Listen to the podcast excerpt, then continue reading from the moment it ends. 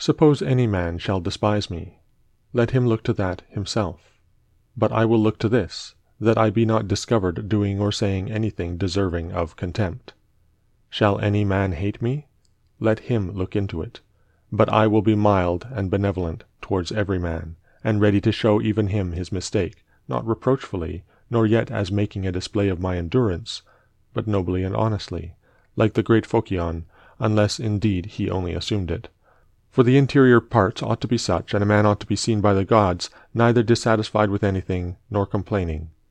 For what evil is it to thee, if thou art now doing what is agreeable to thy own nature, and art satisfied with that which at this moment is suitable to the nature of the universe, since thou art a human being, placed at thy post, in order that what is for the common advantage may be done in some way?